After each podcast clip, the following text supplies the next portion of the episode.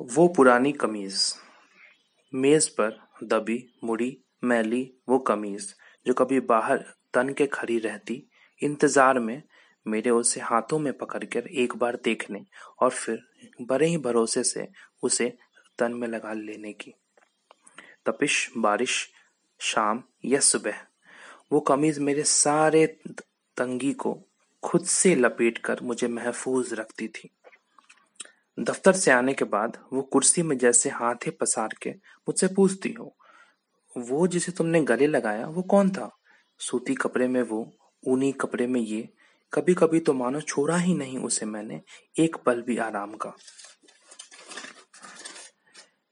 पसीने में काफ़ी उसने देखा मुझे, यूँ दौड़ते, भागते, जी हुजूर जी हुजूर करते, चिलचिलाती धूप में कहीं छाव तलाशते।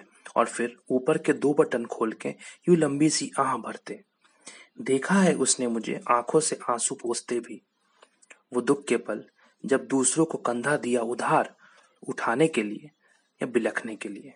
कुछ सालों बाद जैसे प्रतिबिंब सा बन गया हो, वो कमीज मेरा, एक पहचान मेरी, जिसे पीछे से भी आँखें पहचान ले।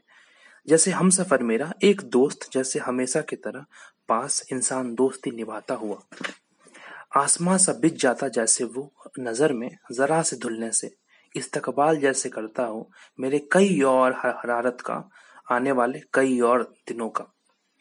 पोशीदागार जैसे वो मेरा, मेरी सारी खुशियों का, मेरे सारे गमों का। नई कमीज तो ले लिए बहुत मैंने, लेकिन ना मिल पाया वो रिफाकत, वो रब्त, जो उस सफ़ेद कमीज से बन गया था मेरा। धन्यवाद।